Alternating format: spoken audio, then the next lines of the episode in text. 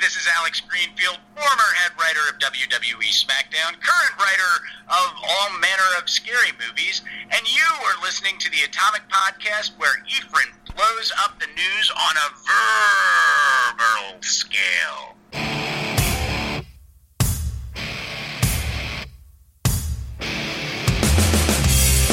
Intellectual stimulation by way of mobile devices. Welcome to another exciting episode of the Atomic Podcast. And here is your host of the show, Ephraim Guzman. ladies and gentlemen, writer, producer, and he is also on MLW Radio, the man, Alex Greenfield, aka Greeny. What's going on, Alex?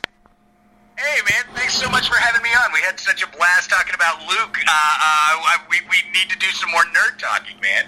Yeah, man, it's a pleasure to have you on, man. You're a jack of many traits, and you have so many different talents. And um, I got introduced to you to, um, with Nate talking on the um, um, Always Forward Luke Cage podcast, and you know you're really, really hip to the Marvel lingo, and you're pretty much hip to everything, man. Um, I just want to know. I just want to take it back. I'm sure you talked about this plenty of times, but not on my show. But um, how did you get involved in the entertainment field? Uh, I mean, it's one of those things. Like all of my stories sort of converge. My parents got divorced when I was like, uh, oh, six years old, and I totally like totally withdrew in on myself and kind of fell into nerd culture all at one time. I fell into uh, sort of got into Star Wars really big.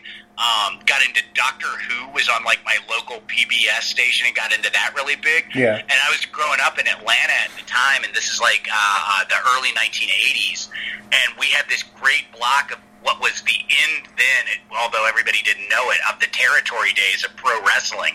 So like my weekends were taken up with all these total nerd activities, and I knew I wanted to be a part of that from like the moment I saw Luke staring into the twin sunsets. I was like, I want to tell stories that way. Um, and so I've sort of, I'm one of those annoying people. I've always known what I wanted to do in some way or another. Like I didn't know whether I wanted to be a director or an actor or, or, or a writer, but I love storytelling, and it just, you know, I uh, I moved to LA after college and and. Uh, worked in, in artist management first, sort of getting the lay of the land for the business, but always knew I wanted to write, and I set up a couple of scripts, and then went and got to write pro wrestling for WWE, and it's uh, it's been it's been a super fun journey, and like it's it's kicking ass right now. Like you can't go wrong, right? But I've always wanted to be part of the business. Also, your first step into writing was for WWE. That was your your first major gig. Uh, my first major gig, yeah, I'd done a couple of little independent horror movies before that, Okay. um, and and I think it's those resume items that got me the gig with WWE. But yeah, like that was definitely my big break in uh, 2005. I started there, and it was like I've been a fan my whole life, so it was like an amazing experience um, all the way around. Super frustrating sometimes, but. Uh, uh, you know, I got to work with guys who I'd sort of idolized growing up. I got to work with Ric Flair and Dusty Rhodes, who I'd been watching since I was a little kid. It was pretty cool. Well, that's amazing because you know you've been watching it since you was a little kid, and you know writing was pretty much your passion. So it's like almost you're you're writing and you're playing with adult human action figure toys, like you're playing with real life toys. You know? Oh, totally. I mean, I was talking with Eddie Guerrero one time, uh, uh, who's just one of the most talented, uh, extraordinary people I ever had the, the good fortune to work with. Like that guy, uh, gone much too soon. He sort of he uh, the wrestling expression is got me over, but I ended up becoming a head writer largely because this guy Eddie Guerrero gave me the tap on the shoulder and said this is a good guy. But one time I was talking to him, I was working on a program with he and Rey Mysterio, uh, and they were battling back and forth over the paternity of Rey's kid, like Oh. totally wrestling story, right? Yeah, yeah. Um, Dominik. Like, Yep. It really is. It really is like um, I got the WWE wrestling ring when I was a little kid, and I used to have like the wrestling figures, sure, but they'd be battling like my He-Mans and my fucking GI Joes and shit like that, right? Yeah. And um, um, that's what working at WWE is from a certain perspective. You get to play in that sandbox only in real life. Yeah. Um, was it a collaborative effort? It was you and other writers, correct? Or it was just basically you by yourself, or? No, no, no, no, no. We had uh, writing teams. So Vince McMahon is very much the creative be all and end all. Uh, uh, in addition to being the character on screen, he runs the show creatively backstage. Uh, and then under him were, were his daughter Stephanie Levesque, and to a lesser degree Triple H. But he, when I was there in 2005 to 2007, he was very he wasn't the voice creatively that he is today. Um, and then there were the individual writing teams. Um, and there were four or five guys at that point on each major show. So on the Raw brand and on the SmackDown brand. And I worked on SmackDown mostly. Is there any particular writers you're still close with today? Could you name me some, um, some of them if you remember? Oh yeah, yeah, yeah, sure. Uh, uh, Court Bauer, who yeah. runs MLW, where I do a couple of podcasts, uh, uh, is one of my best friends in the world. I still talk to Andrew Goldstein regularly. Uh, Chris, uh, who runs VH1's morning show. Yeah. Chris DeJoseph, who is obviously he's one of the masterminds of the great independent wrestling show on um, on the El Rey network, Lucha Underground. Yeah. he's sort of the head creative over there, and he's a great great guy. Chris Ray, yeah, I mean, we're like a, almost a, this weird little misanthropic freaking fraternity of, uh, of ex WWE writers. We're an evil cabal on Twitter, I call us. Uh, um, describe to me like a writing session. Like you guys get like you you're huddled in together, or you're like in a room and you discuss what certain characters you want to write for, or like is it a collaborative effort with every wrestler? Yeah. You both have you all have to agree with it. Uh, uh, very. We sort of uh, in in most ways we dictate down. Um, um, we take a lot of input from the wrestlers, but ultimately we make those decisions. Except in certain um, circumstances, like what are commonly referred to as top guys, guys like John Cena and The Undertaker, and guys like that have a certain amount of creative control over what you do with them. But for the most part, uh, it would work like when I was head writer, we would get back from shooting television. We used to shoot SmackDown on Tuesdays.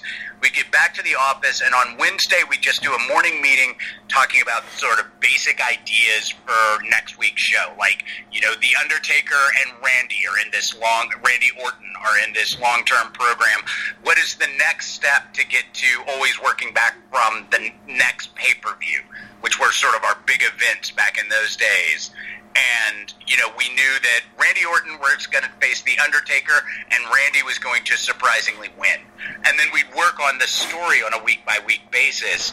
Then you go in on Fridays and you do a meeting with Vince McMahon where you pitch him the show that you've written with your team, uh, and Vince says yes or no to ideas. And then there are a bunch of steps sort of between that and what actually gets shot for television. But that was more or less what the writing day was like. It was um, you sort of you know, you, your A story first, which was usually your World Heavyweight Championship, then whatever story The Undertaker was involved in, because he was sort of the next biggest star, and then sort of a pecking order underneath of what the most important stories to tell were. Mm, also, you was involved with pay per views as well, besides Raw and SmackDown, right? Basically, like Unforgiven, No Mercy, Survivor Series, all those um, main pay per views back when I was there, we uh, we had a pretty um, well observed brand split. So we had our own pay per views. Like No Mercy was a SmackDown pay per view. Oh, okay. And then, um, and, and, you know, there were several of those throughout the year, and Raw had their own pay per views too. Now, as a writer, I did work on the Raw pay per views, but I wasn't sort of involved in the weekly storylines. It was more like, if you think about like reality television, it was more like a segment producer. Like I, I worked a lot on. There's a, a fairly famous program um, that we always call Single White Female with Mickie James and Trish Stratus in this sort of long running storyline between them. Yeah. And I was the day in day out producer on that. So I didn't sort of write the long term story. What I would do is I would take what Brian Gewirtz and his team had written. He was the head writer of Raw at the time. And then I would get together with Mickie and Trish. We would sort of hone what that was going to be on the day for each episode of Raw and worked forward that way. So on one show, I was a segment producer, and on the other, I was more responsible for the long term stories, I guess. Oh man, because you know there's there's like a, a, lot going on with that because you know when as a fan watching it, you don't really pretty much know what goes on behind the scenes, but you know, um, there's a lot of uh, you know a lot of storytelling, and you pretty much have to have um, point A to point B to get to like the pay per view, basically, right? Every couple of months. Yeah, and with Mickie and with uh, Mickie and Trish, like this is a story that began. I think we started it in maybe September or October of 2005, and it ended in you know at WrestleMania, uh, and really the pay per view after that in you know mid 2006. So you're talking 10 months of story building to this big uh, what's called a blow up, building to the big match that that draws the money and makes people want to watch on pay per view and that sort of thing. Um, so we like it was a, a lot akin to um, to writing. If you can imagine like an episodic drama like Luke Cage, Yeah. um, if each sort of segment of the show, like all the stuff in Pops, was written by one team of writers and everything else was written, you know, at, at, at the club or whatever was written by someone else. Oh. I was the guy writing just for that one segment every week for months and months that we spun this story out this sort of psychological thriller about this crazy woman obsessed an obsessed fan uh, uh, stealing trish stratus's life so we were like we were writing a movie only in you know 35 acts Wow. Oh, yeah. You know what I'm saying? Like, you know, when you put it like that, you put it in perspective. So that's really interesting, man. And um, you lasted on WWE to 2007, correct? Yeah, yeah, yeah. I, I uh, left in November 2005, but I sort of um, still sort of consulted and, and, and talked about stories up until January of that year. Oh, is there uh, was there a particular reason why you left, or did you like get fired, or you left on your own? No, no, no, no. I, uh, I, I am proud to say I am one of the handful of writers who quit instead of get fired. That goddamn could have been. Uh, Vince and I had very, very like creative differences. Is such a uh, is such a freaking um, catch-all term. But Vince and I had really, really different approaches, and we got in a lot of. Uh, we were both very much Type A personalities, and sort of legendarily got into these screaming matches. I thought he was going to knock my block off a few times, and I was would have welcomed it sometimes. God, man, we we went at it. It was uh, it was not a super fun working environment, and I booked a movie um, uh, around the same time, and I was like, I you know that's the storytelling I prefer, and it's time to move on. So I moved from there to, to doing a bunch of TV movies and things like that for, for a few years. But I really like I got a ton out of my time at WWE, but it was time to move on when it was time to move on. Oh, um, how would you describe yourself in terms of your attitude and personality? I know you say you have a Type A personality, but how's your attitude like? Oh, uh, I mean, it was it was worse back. It was worse a decade ago than it is now. I've, I've grown. I've grown a little bit more humility uh, uh, in the subsequent years. I like to think, anyway. Um, I mean, at that point, I very much, um, I, like, I wanted to write. I was I was a guy who came up on on Buffy and Angel and Lost and that kind of serialized storytelling, and that was very much the approach I wanted to take with SmackDown. We skewed a little bit younger. Um, we skewed to a more diverse audience. I mean, we were pushing guys like Rey Mysterio and Eddie Guerrero and Booker T and, and Mark Henry. Like we had uh, a browner and blacker audience um, who. I the ratings bear out were more interested in long-term storytelling and ultimately my disagreement with Vince. And I don't know it, as pertains to attitude is I was pretty sure I was right. And the guy who ran the company was 100% sure he was right. Um, and nary the two shall meet. But I wanted to do a more serialized epi- uh, rather than episodic just match of the week show and Vince at that point really wanted to go in the other direction so we had a lot of fights and um, I had plenty of ego, and I thought I was right. And oh, where things have ended up, I feel borne out on that. So yeah, I have some ego. Oh, um, if if you didn't uh, um, get involved in wrestling in 2005, um, you think like um, I know you can't go back in the past, but what would you had got involved in if you wasn't involved in the? WWE? Oh, I probably would have uh, continued doing what what I was doing at the time, which is is uh, doing motion pictures and TV. Um, I sort of took a two two year break with WWE, but I came back and sort of picked up that career screenwriting um, where I left off, and and that's been exceptionally rewarding. Like I really I love writing movies. I love uh, the process of creating this, you know, sort of alternate us in this alternate world, and it's um, uh, it's super fun. And I've done I've done a bunch of stuff. So if I hadn't gone to WWE, uh, I don't think my career right now would be that different from what it is. Although I still, to this day, you know, I just produced a series of vignettes for Combate Americas for this Latin-themed um, mixed martial arts organization, um, and all of the the production work I've done in sports since, which is you know I've done a ton of stuff for CNN and and Showtime. I did a bunch of stuff for Strikeforce. I wouldn't have gotten into combat sports at all if it hadn't been for working in wrestling. So I mean, it's been a huge boon for my career, if nothing else. I mean, Jesus Christ, we wouldn't be talking on a podcast if it wasn't for the fact that, you know, I got to write cool shit in professional wrestling. It was kind of the best uh, coffee table or uh, what is it, cocktail conversation piece in the world. Yeah, it's kind of funny you said that because, you know, you got into wrestling, right? And then, you know, you're part of MLW Radio, which is a podcast basically talking about wrestling. So, you know, you're still kind of in the in you know in the know with the whole wrestling organization as well. Um, how is it talking about wrestling, you know, every week and you know, I, I, guess it's still a passion in your heart because you really haven't gave it up. Um, do you love talking about it? Um, do you love, you know, being involved in, in roundtable discussions? Oh yeah, man! Like I, I'm, I've been a wrestling fan. Like I said, you know, I was a really little kid when I discovered it, and I've always been a fan. I sort of, I have periods where I wax and wane. You know what I mean? Like, yeah. like there are. It's funny. The period right before I started working in wrestling is I hadn't really watched much in a couple of years, and I've had periods like that. Like after after Chris Benoit, after the tragedy with Chris Benoit and the, the murder suicide, I don't think I watched for a year. Like I just sort of soured on the whole on wrestling as a whole. Uh, and it slowly brought me back, and I've had big periods like the big CM Punk run. I was yeah. a week in, week out viewer, and I go back and forth. But some of my best friends are from that business. The pod, one of the podcasts I do is with a guy named MVP. Uh, Hassan Assad's his real name.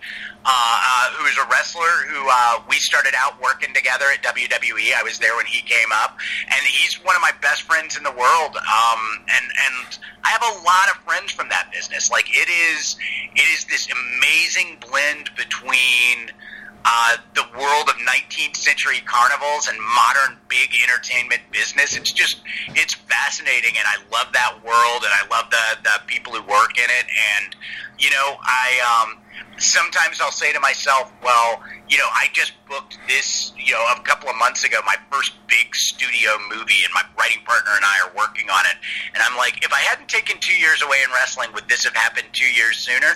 And at the end of the day, um, there's no way of telling. And I wouldn't trade the experience of working at WWE for anything. I still love wrestling as a whole, not just WWE, but around the world. Yeah, you know, recently I just had a conversation with Robert Meyer, Robert Meyer Burnett, and he was talking about free enterprise and how he was with Bryan Singer, and Bryan Singer was focused on one thing, and he was focused on five different things. And he said if he would have just kept focusing on one thing, he probably would have been in a um, different direction today. You think if you would have focused on one thing, you think your direction would have been totally different as well?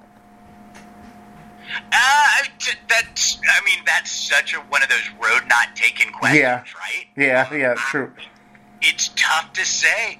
Uh, like, like I said, I know that I've wanted to work in this business since I was a really little kid. Yeah. It's hard to imagine a path, and look, like there are a million different kinds of privilege that that right into that, right? Like, yeah. uh, uh, I haven't had to struggle as much as a lot of people and a lot of my friends have.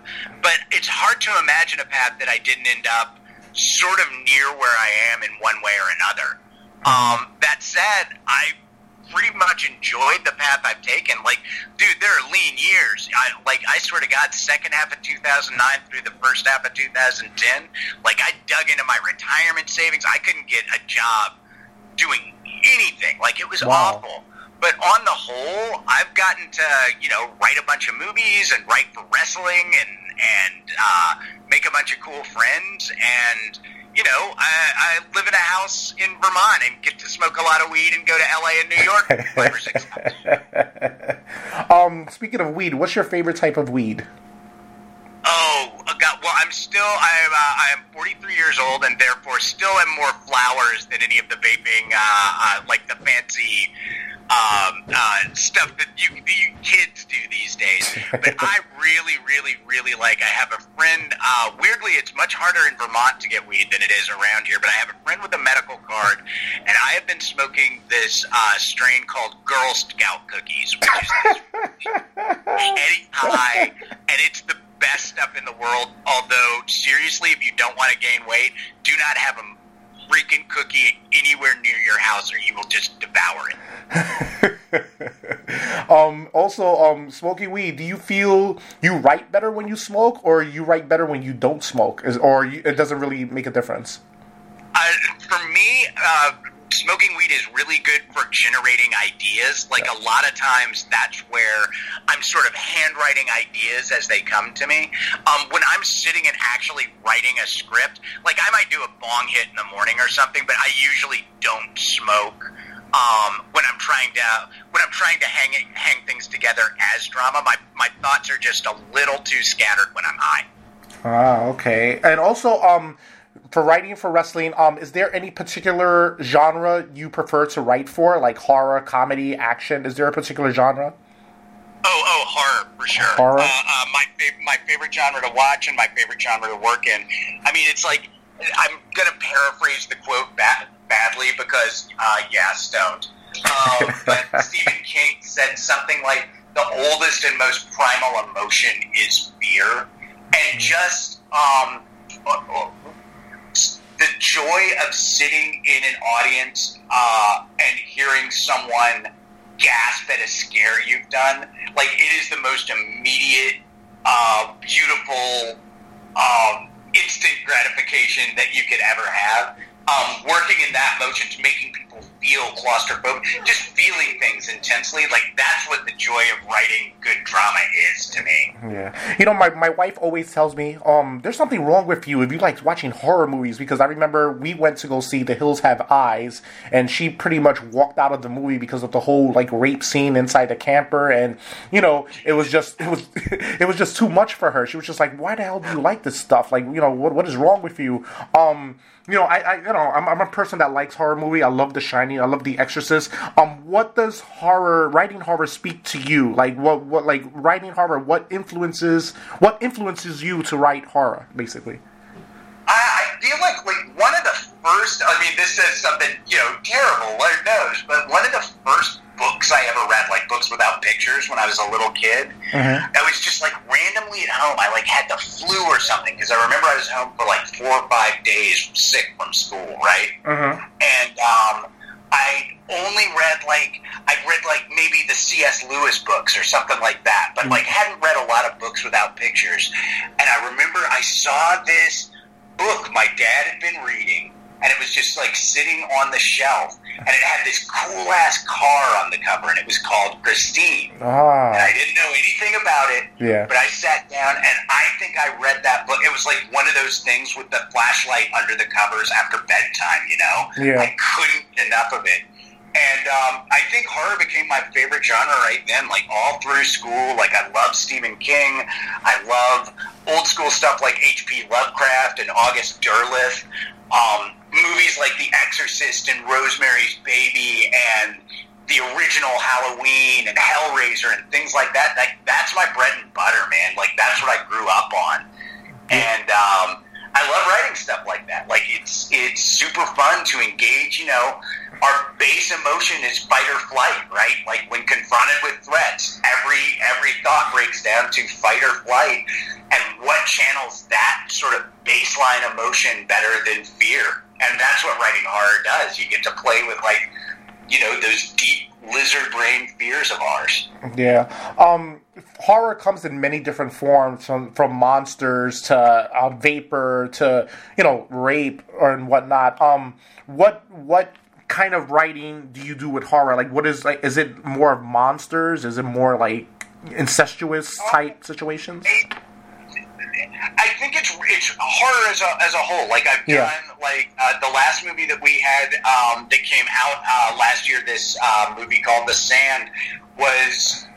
Did you ever play that game? The floor is lava. Like you have to get around the room uh, without touching the floor. Yes, yes. It's like that. The beach. It's a beach that eats you if you step on the sand, and there's pers- people stuck in these very low, various like there's one couple stuck in a car and there's another like one guy's been stuffed in a trash can and it's all about like moving around the beach it's it's basically a monster movie without without the monster because the monster is the ground itself right Yeah. um so i did that like the big studio movie we're doing is kind of in the mode of it's almost the reverse exorcist but it's a it's a demon possession movie like i can float around monsters uh, i've done a home invasion thriller um as long as I'm engaging those kinds of emotions, I'm cool. But I mean, fuck, man, I've written romantic comedies that have been produced. Like I, I enjoy telling stories in a visual way, and that's sort of the core of what screenwriting is.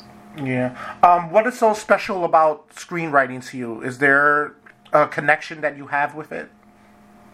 Uh, I mean, it really does. It does go back to Luke looking into the Twin Sunsets for me. I, Wow. I, I sort of discovered, um, you know, genre movies and and comic books around the same time, and they're sort of my two favorite forms of telling stories. Yeah. Star Wars was pretty much your first love, basically, right? When you first got Oh, yeah. introduced to film. Sure. Yeah. Um. Oh, yeah. Um. Let me just talk a little bit of Star Wars because I'm a Star Wars fan myself. Um. What What do you think about the spin-off movies like Rogue One, the Han Solo story? Like, what's your do you think it's a good thing that they're going back and trying to fill in fillers in the the whole trilogy, or do you think it's a um, um is a mistake in doing that, going back? See, I freaking love it. Like, I know it's sort of, you know, they're, they're fans of different mindsets, and I totally get where the purists are coming from.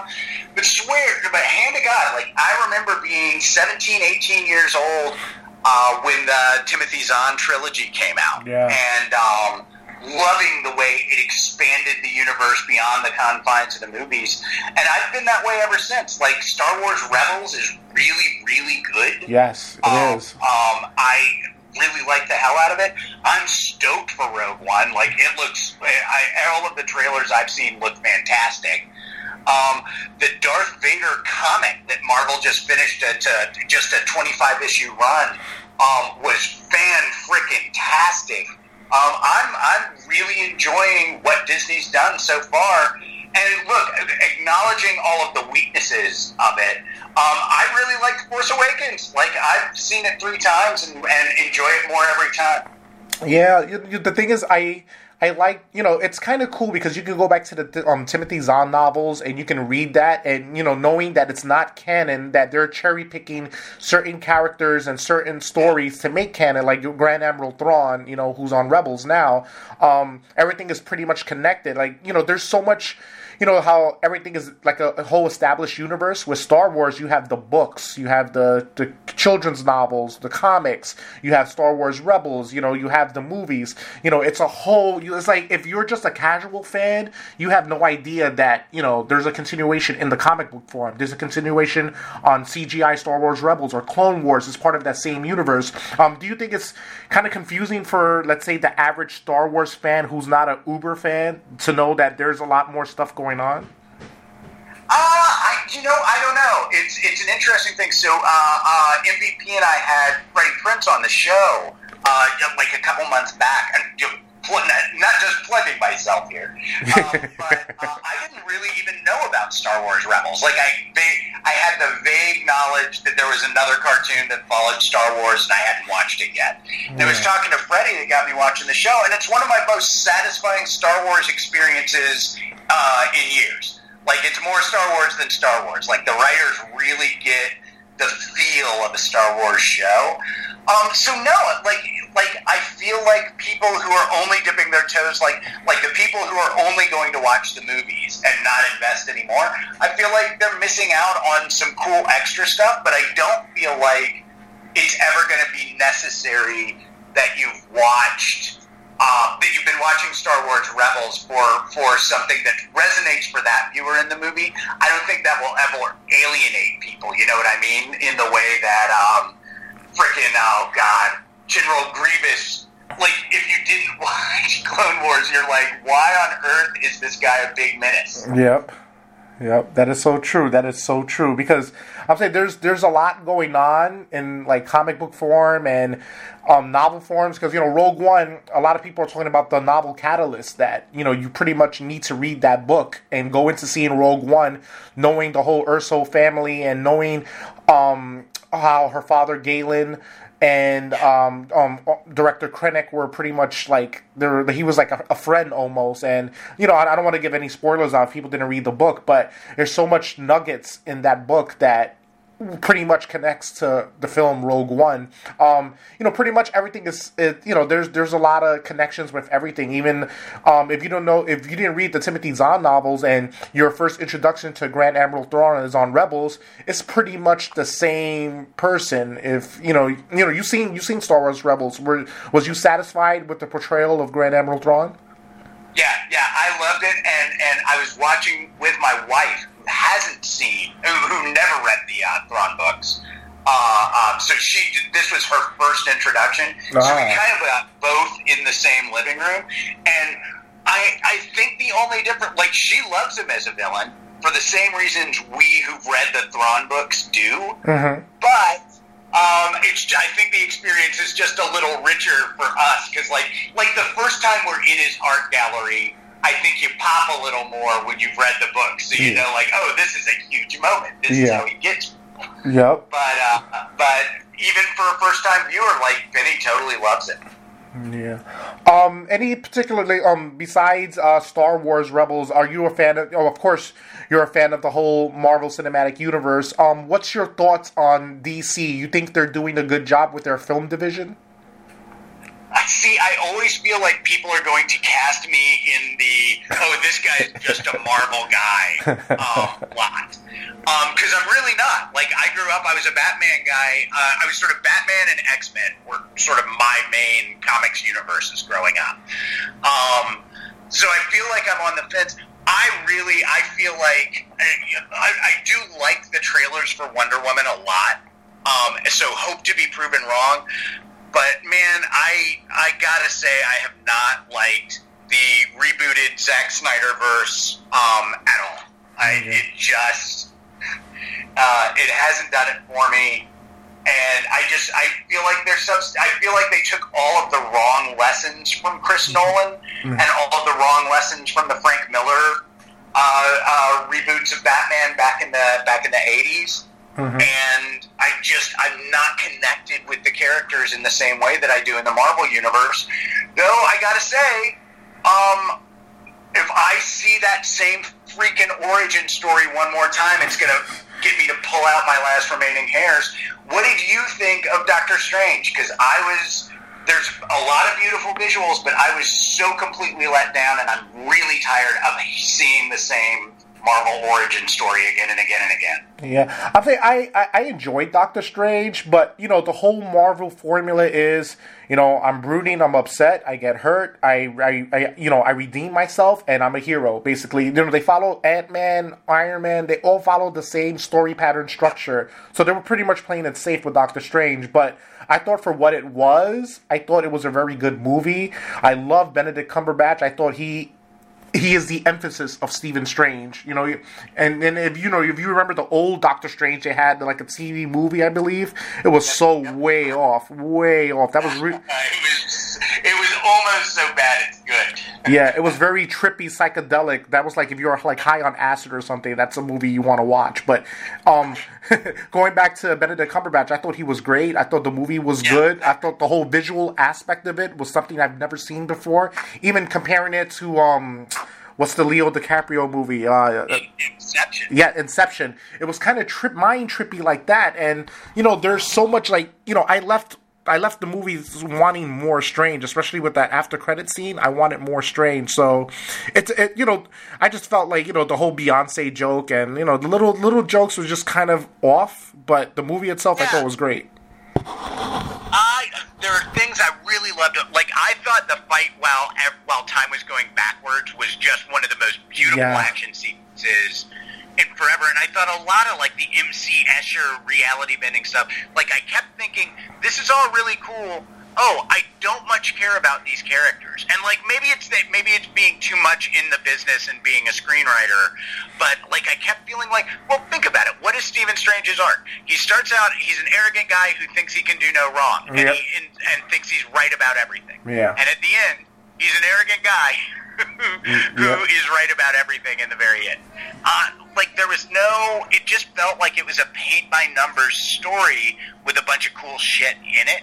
And I feel like Marvel's starting to fall into the trap. Like I'm really psyched that it's James Gunn, who's a really distinctive director, uh, and the Guardians team, largely unscathed, doing the next movie because I think Guardians 2 is going to be freaking fantastic. I know it is. I'm, I, I, I have a friend in the cast, and it's going to be awesome. Oh, I can't wait, man. I can't wait to see that. I know that's going to be so good, especially now. What I'm kind of concerned about, but um, I, I have faith in Marvel. Kevin Feige has not let me down, but the whole Inhumans thing is going back from the movies.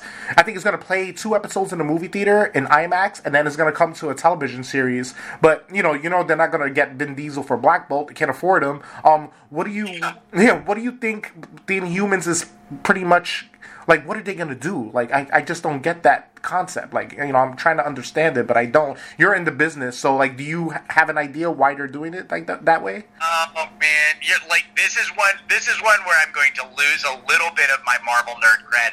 So I kind of tapped out on Agents and Shield of Agents of Shield, like right when their whole Inhumans thing started. Started mm-hmm. right. yeah and haven't watched much of it and knew that this development was happening, but I have no real theory on it. The idea of starting it as a movie and spinning to TV just feels like a silly publicity stunt to me. But again, when it comes to building hype, nobody's better than Marvel. So if anybody can make it, I work as an abstract idea, I think they could do it. For some reason, the ABC shows. I, I was talking to Nate about this before you before you jumped on the other day, which will be in the future. So use the TARDIS.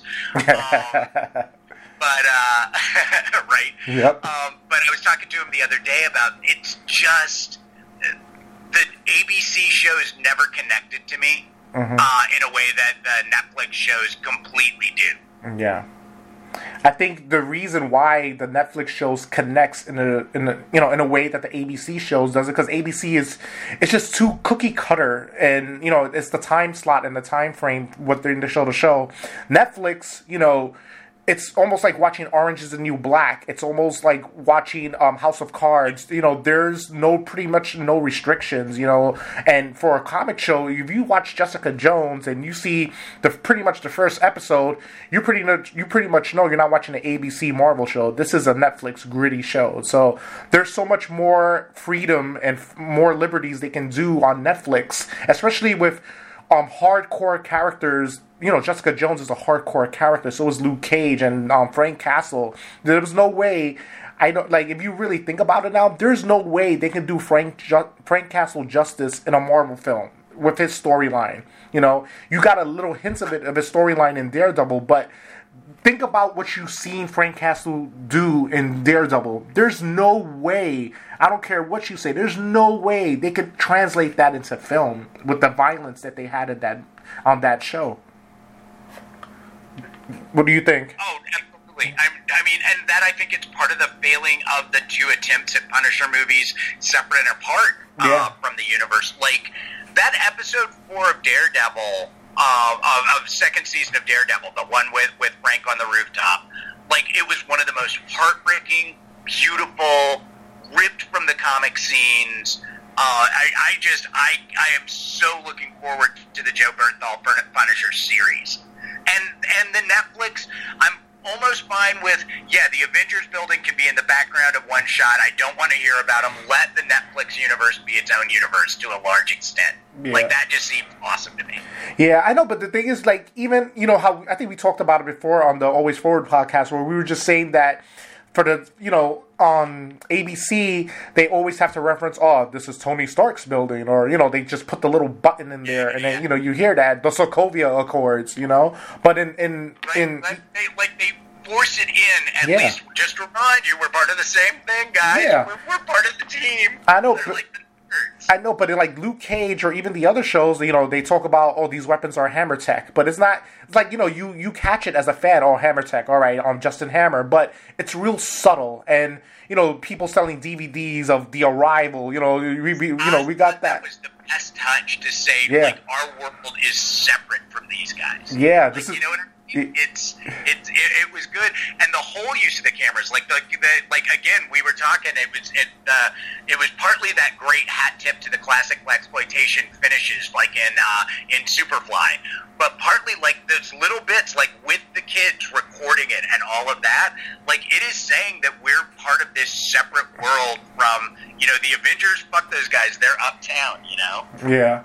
Um, I want to talk because I, um, I know I have a few more minutes left with you, but I just want to talk a little bit about because you mentioned you're a Doctor Who fan. Um, what is your um, take on Peter Capaldi as a Doctor? I am totally in love with this guy. I, I think he is so awesome. But you know, there's a lot of Absolutely, right? Yeah. I'm, I'm with you. He's such a refreshing change.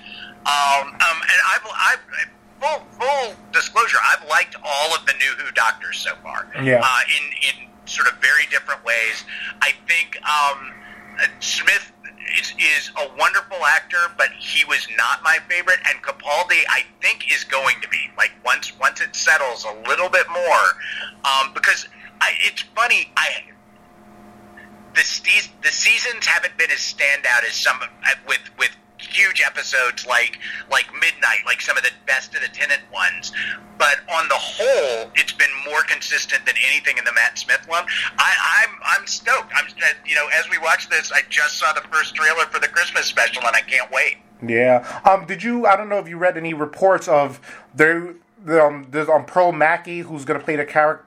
Um, I think she's playing. I forgot the character's name, but um, they she's Got you. I saw that one little trailer they sh- they put out Yeah. shortly after it was announced with with she and Capaldi, and I'm Yes. like, I don't know. yeah. That supposedly she signed a one year deal and they're gonna get rid of Capaldi, um, um, Capaldi next year, and then they want to go back to a younger Doctor. I don't know. You know, these are just stuff that I see on the internet. I don't know if it's true, but um, how long would you like to see um the twelfth Doctor last on this season? You want to see him for like two more seasons? What do you think? I, I'd Uh, like to see him. I'd like to see him for two more. I'd like. I'd like two more.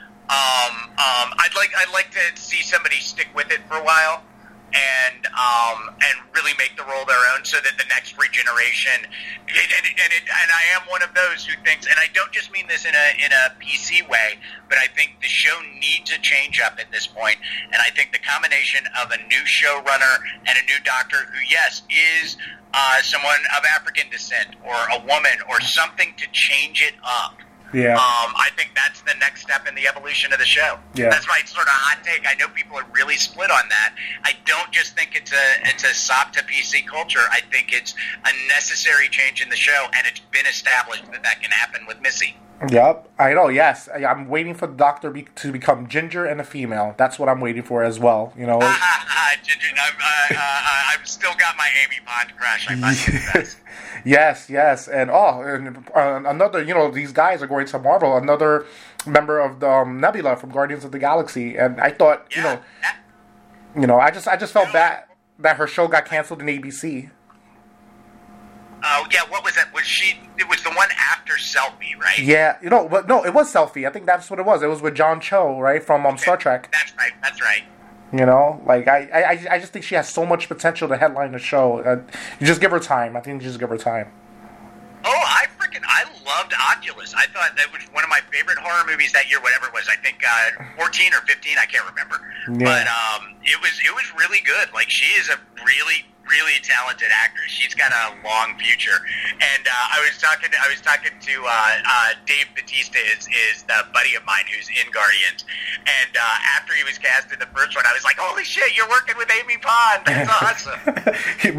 What, what did Dave say? He was like, "Who? Amy? Who?" Like he knew Doctor Yeah, Who. he, he didn't. He didn't know who at all at that point, but he's since discovered it. So, uh, so I like to think I brought one more Whovian online. I know. I, I tell like a lot of American fans and people who are like, "Oh, that's too." You have to watch Doctor Who. Like you know, I always tell people start with um number nine. You know, you can start. You know. You can even start in the beginning, but if you start off with pretty much um, Christopher Eccleston, the Ninth Doctor, you smooth sailing from there because you know you pretty much get the grittiness. You get all the backstory, and you know, it's a you know people who are oh I don't want to watch old shows. It's not that old of a show. You know, it was what 2000 and was it five? Did it come out 2000? Yeah, yeah, yeah. I think Yeah. it started in 2005. Yeah. So that's a 2005 or 2006. It started while I was at WWE. I was so stoked for it, and nobody knew what the fuck I was talking about. you see that's our geek culture. Like a lot of people are not geek thespians like we are.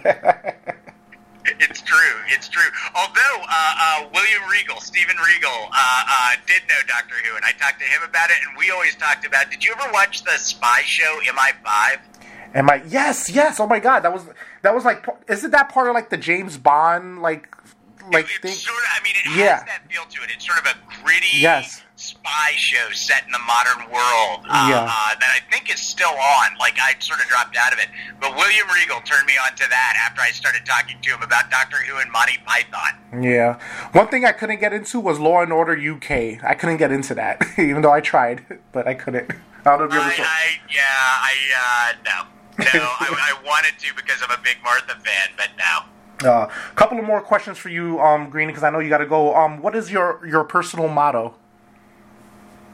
Oh God, uh, uh, one stolen from uh, from Neil Gaiman, who uh, wrote The Sandman and many other things. Uh, things need not have happened to be true. Hmm. Interesting. Interesting. Um, any regrets? Um, I wish I'd have stayed at WWE for another year. Hmm. All right. Um, and um, any rated R NC seventeen stories you can say that you haven't said anywhere else to me exclusively? Absolutely not. I wrote a uh, I wrote a TV pilot about open marriage, so my life is more or less an open book. Well, any any funny writing stories in SmackDown with the wrestlers? Any like kind of hanging out stories, clubbing stories? Any? Oh God! Um, see, the thing is, I come from, come from the generation after the generation of total craziness in the backstage world of wrestling, and um, and the other thing is the the best stories I have are guys who are currently active, so I can't name names, but I smoked a whole lot of weed with a whole lot of wrestlers. Uh, uh, so uh, you can- you can imagine that there are certain there are certain promos that people will talk about saying, "Oh, this dude really really rambled for a long time." I can tell you that I have personally witnessed the reason for that type of rambling. Oh, so you just broke? Oh, you burst. You pretty much bursted a bubble. Wrestlers smoke weed. I know, I know, it's a shock, right? um. Also, and um, my final question for you, um, Greeny, what would the Alex today tell the Alex of yesterday? Oh my God! Uh, don't drop out of high school and play in rock and roll bands for four years. do you have a Do you have an album or? Oh God! Well, I, I I actually discovered my wife and I moved recently, and I actually discovered I had the cassette tape that we had that was not like a four track or anything. It was like a boombox set in the middle of our rehearsal room one time. So I'm gonna dupe that to uh, to CD and or, or dupe it to digital. And listen to me, I'm so old. I'm like thinking about duping to a CD. um, dupe it to uh, original and see what I sounded like when I was like 17 and angry about breaking up with my girlfriend or whatever the fuck. um, Alex, um, plug your social media. Plug anything you have coming up. Oh, right on, man. Um, uh, I'm at Alex D. Greenfield on Twitter if you've managed to get through this fun-filled episode. and uh, uh, you can uh, listen to my podcast. I'm uh, on uh, the VIP Lounge with professional wrestler MVP on, uh, and you can find out all about it at MLW Radio. We drop on Sunday nights, and we have a bunch of cool guests. We had uh, Freddie Prinze Jr. and Dave Batista, and uh, we've got Ralphie May coming up, the comedian. Um, um, so it's a fun show, and you should listen because our thoughts are as important as anybody else's. You might know. Know, I wouldn't be remiss if I didn't ask. Have you heard from Alice Radley, or she's just disappeared off the face of the earth? She has completely disappeared off the face of the earth. Wow, that's that's so insane. Wow, wow. It's like it's like she existed and you know she got deleted basically. Yep. Yeah, no shit. Like final deletion, right? Yeah. To the degree that it's creepy, I hope you're all right out there. Yeah, Alex, wherever you're at, I hope you're living. Thank you, Alex. Thank you so much for coming on, man. I hope we can do this again sometime. Right on, man. Thank you. And I hope everybody out there was intellectually stimulated by way of mobile devices. Have a good one, folks.